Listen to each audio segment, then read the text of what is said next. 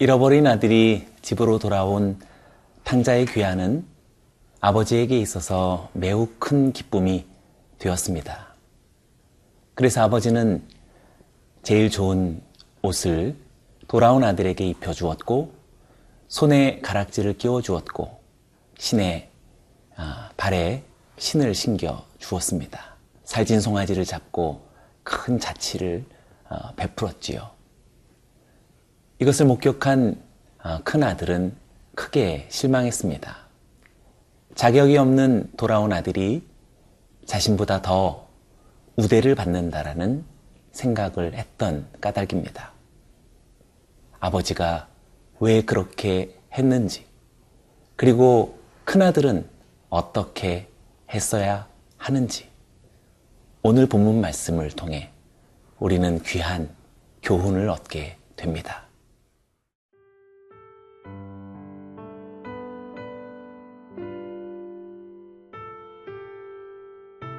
고린도전서 12장 21절에서 31절 말씀입니다. 눈이 손더러 내가 너를 쓸 데가 없다 하거나 또한 머리가 발더러 내가 너를 쓸 데가 없다 하지 못하리라. 그뿐 아니라 더 약하게 보이는 몸의 지체가 도리어 요긴하고 우리가 몸에 덜 귀히 여기는 그것들을 더욱 귀한 것들로 입혀주며 우리의 아름답지 못한 지체는 더욱 아름다운 것을 얻느니라. 그런즉 우리의 아름다운 지체는 그럴 필요가 없느니라. 오직 하나님이 몸을 고르게 하여 부족한 지체에게 귀중함을 더하사 몸 가운데서 분쟁이 없고 오직 여러 지체가 서로 같이 돌보게 하셨느니라.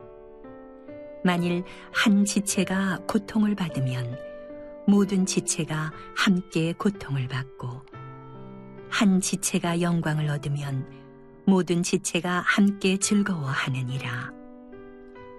너희는 그리스도의 몸이요 지체의 각 부분이라. 하나님이 교회 중에 몇을 세우셨으니 첫째는 사도요, 둘째는 선지자요, 셋째는 교사요, 그 다음은 능력을 행하는 자요, 그 다음은 병 고치는 은사와 서로 돕는 것과 다스리는 것과 각종 방언을 말하는 것이라. 다 사도이겠느냐? 다 선지자이겠느냐? 다 교사이겠느냐? 다 능력을 행하는 자이겠느냐? 다 병 고치는 은사를 가진 자이겠느냐? 다 방언을 말하는 자이겠느냐? 다 통역하는 자이겠느냐? 너희는 더욱 큰 은사를 사모하라. 내가 또한 가장 좋은 길을 너희에게 보이리라. 아버지의 재산을 어, 탕진하고 방탕한 그리고 어, 장녀들과 어울려 지낸 음행의 범을 어, 음행의 죄를 범한 어, 둘째 아들은 여러 해 동안 아버지의 명령에 순종해 왔던 큰 아들이 볼 때에는 어, 참으로 자격이 없는 존재, 쓸모없는 인생으로 인식될 수 있을 것입니다. 그러나 오늘 성경은 그것을 지적하고 있습니다. 21절을 읽어봅니다. 손이, 눈이 손더러 내가 너를 쓸 데가 없다 하거나 또한 머리가 발더러 내가 너를 쓸 데가 없다 하지 못하리라. 눈은 손에 비해서 상대적으로 우월하다라고 여기는 인식이나 편견이 있는 것 같습니다. 그러나 오늘 말씀은 결코 쓸데 없다고 할 수 없다고 천명합니다.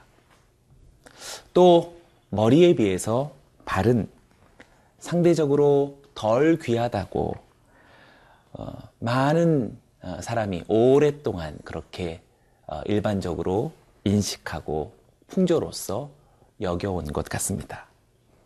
그러나 그럼에도 불구하고 성경은 쓸데없다고 하지 못할 것이라고 선언합니다. 어, 이렇게 무엇이 무엇에 비해서 무가치하며 쓸모없다 라고 생각하거나 행동하는 어, 이러한 어, 태도는 사실상 매우 세속적인 가치관 속에서 보여지는 그것일 것입니다. 매우 물질적이고 비인격적인 세계관, 약육강식의 세속의 삶 속에서 벌어지는 풍경들일 것입니다. 오히려 하나님께서 뜻하신 교회의 인식은 영적이다라고 말할 수 있는 성령의 어, 세례를 받은 자들의 생각은 결코 그럴 수 없고 그렇지 않아야 한다라고 22절부터 23절이 말해주고 있습니다. 그뿐 아니라 더 약하게 보이는 몸의 지체가 도리어 요긴하고 우리가 몸에 덜 귀히 여기는 그것들을 더욱 귀한 것들로 입혀주며 우리의 아름답지 못한 지체는 더욱 아름다운 것을 얻느니라. 더 약하게 보이는 지체를 더욱 필요한 것이라고 여겨 주어야 한다라고 말합니다. 또한 덜 귀히 여기는 지체를 더욱 귀한 것이라고 어, 입혀 주어야 한다라고 말하고 있습니다. 아름답지 못한 지체에게는 더욱 아름다운 것을 주어야 한다라고 하나님의 말씀 우리들에게 이야기합니다. 돌아온 탕자를 맞이한 아버지의 행동 그 자체가 오늘 어, 사도 바울의 서신 속에서 느껴지는 듯 합니다. 이 모습은 첫 인간이 범죄하여서 탕자가 되었을 때 스스로가 무화과 나무에 잎으로 수치를 가렸을 때 하나님은 그들에게 가죽 옷을 지어 입혀주셨습니다. 가죽 옷이란 희생을 치르면서 만든 것이기에 더욱 귀한 것으로 입혀주신 것이라는 증거가 됩니다. 분명히 인간이 타락 이후에 보여준 하나님의 행동이지 타락 이전에 하나님이 보이신 행동이 아닙니다. 더 약하게 보이고 덜 귀하게 여겨지며 더 아름답지 못한 지체에 대해서 우리의 인식은 크게 달라져야 할 것입니다. 우리가 성령의 세례를 받고 영적인 사람이 되었다면 오히려 그들을 더 요긴하다라고 말하고 더 귀하다라고 생각하며 더욱더 아름다운 것들을 내어 주어야 할 것입니다. 우리가 그러하기를 주의 이름으로 축원합니다.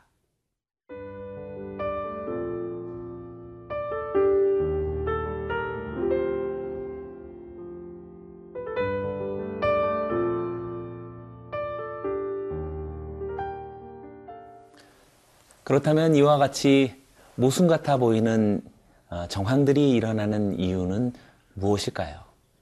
일반적인 세상의 이치와 크게 달라 보이는 어, 그런 까닭은 무엇일까요? 24절부터 25절이 말해줍니다. 우리의 아름다운 지체는 그럴 필요가 없느니라. 오직 하나님이 몸을 고르게 하여 부족한 지체에게 귀중함을 더하사 몸 가운데서 분쟁이 없고 오직 여러 지체가 서로 같이 돌보게 하셨느니라. 여기서 중요한 어, 말은 하나님입니다. 이러한 일들이 있는 이유는 바로 하나님의 섭리라고 말하고 있습니다. 하나님은 몸의 지체들을 섞어서 부족한 지체에게 귀중함을 더하게 어, 하시려는 그런 하나님의 뜻이 목적이 있음을 보여줍니다. 하나님은 참으로 부족한 인간에게 존귀를 더하게 하시려는 그런 열정을 가지신 분이십니다. 생각해 보십시오. 예수님은 아무런 가치 없는 우리에게 인간을 위해 하나님께서 내어주신 존귀함 그 자체가 아니겠습니까? 그렇다면 하나님은 왜 이토록 부족한 자에게 귀중함을 더해 주시려는 것일까요? 그것은 바로 오늘 25절의 말씀과 같이 분쟁하며 다투고 상호 경쟁하며 대립적으로 살지 않게 하시려는 그것입니다. 오히려 갈등하고 경쟁하며 서로 싸우며 이기적인 승리를 어, 바라는 그러한 삶이 아닌 오히려 어, 여러 지체가 서로 같이 돌보게 하시기 위함이다 라고 말합니다. 여기서 서로 같이 돌보게 하십니다라는 표현은 서로 선하게 걱정하게 하기 위함이다. 서로를 염려하는 것이지요. 서로를 걱정하는 것입니다. 서로를 생각하는 것이요. 서로를 소중히 여기는 것입니다. 그 예가 바로 26절과 같습니다. 만일 한 지체가 고통을 받으면 모든 지체가 함께 고통을 받고 한 지체가 영광을 얻으면 모든 지체가 함께 즐거워하니라. 이것이 바로 하나님께서 원하시는 뜻이며 목적이라고 할 수 있겠습니다. 진실로 우리의 한 지체로서의 몸 어느 한 구석에 어, 질병이 생기고 극심한 고통이 찾아온다면 사실 우리의 온 몸은 아무것도 할 수 없을 만큼 그렇게 심각한 고민과 고통에 빠집니다. 또한 우리 한 가정에서도 한 자녀, 한 부모, 누군가가 크나큰 위경에 빠지게 될 때 우리 모든 가족은 동일한 위경의 고통을 그리고 큰 근심과 그리고 어, 괴로움을 우리는 얻을 수 있게 됩니다. 왜 그렇습니까? 가족이기 때문에 그럴 것입니다. 우리의 교회와 우리의 공동체도 사실상 그런 혈육보다도 더 깊은 사랑의 관계가 되어야 할 것입니다. 바로 하나님께서 서로를 돌아보고 걱정하고 염려하게 하기 위함이다라고 하는 어, 하나님의 뜻과 목적을 따라서 앞서 이야기한 집으로 돌아온 탕자 이야기를 생각해 본다면 집에 있던 큰 아들은 돌아온 작은 아들을 위해 어떻게 했어야 하는지가 분명합니다. 누가복음 15장 32절은 이렇게 말합니다. 이 내 동생은 죽었다가 살아났으며 내가 잃었다가 얻었기로 우리가 즐거워하고 기뻐하는 것이 마땅하다 하니라. 그는 더 연약한 자였고 그는 덜 존귀하다 여길 수 있는 자였기에 큰 아들은 아버지와 함께 그를 더 귀하게 여기고 더 좋은 곳으로 입혀주고 더 아름다운 것을 내어주는 것이 옳았을 것입니다. 여기 있는 저와 여러분들이 어떻게 살아야 하는지를 오늘 하나님의 말씀은 우리에게 말해 주십니다. 저와 여러분의 삶이 그러하기를 주의 이름으로 축원합니다. 기도하겠습니다. 하나님 아버지 우리에게 보여지는 무가치해 보이는 연약한 것들과 또 덜 아름다운 것들과 덜 존귀한 것들을 우리의 마음에 주님의 마음처럼 그들을 더 귀하게 여기고 더 필요한 것이라고 말하며 더 아름다운 것을 내어주기를 결심하는 오늘 우리 모두가 되게 하여 주옵소서 예수님의 이름으로 기도드리옵나이다. 아멘.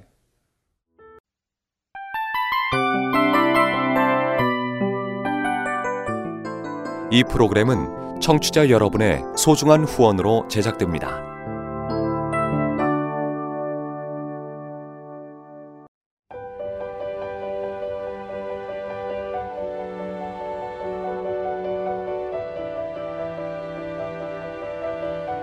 세상에는 수많은 교회들이 있지만 더 깊이 있는 말씀 강해를 찾기 위해 크기로만 교회를 선정하지 않습니다. 보다 좋은 영적 콘텐츠를 더 많이 나누기 위해 방송비를 받지 않습니다. 1년 365일 복음만 전하고 싶어서 우리는 광고를 하지 않습니다. 온누리의 복음을 땅끝까지 CGN TV와 함께 땅끝 성교사가 되주세요